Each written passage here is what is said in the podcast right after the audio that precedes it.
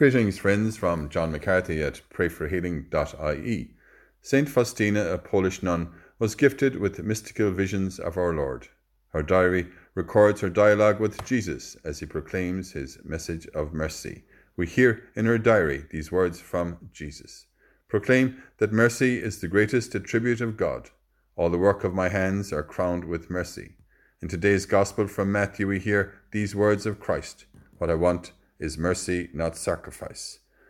Today, Lord, we pray for your divine mercy for ourselves, our families, and for the whole world. And for a few moments, let us ponder the mercy and goodness of God, and how, as the psalmist says, If I take the wings of the morning and dwell in the uttermost parts of the sea, even there your hand shall lead me, and your right hand shall hold me.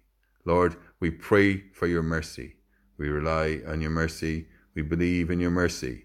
Let the fragrance of your mercy be a holy incense for our souls, as we raise our hearts to you in prayer, saying together, Hail Mary, full of grace, the Lord is with thee.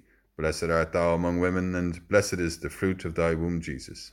Holy Mary, Mother of God, pray for us sinners, now and at the hour of our death. Amen.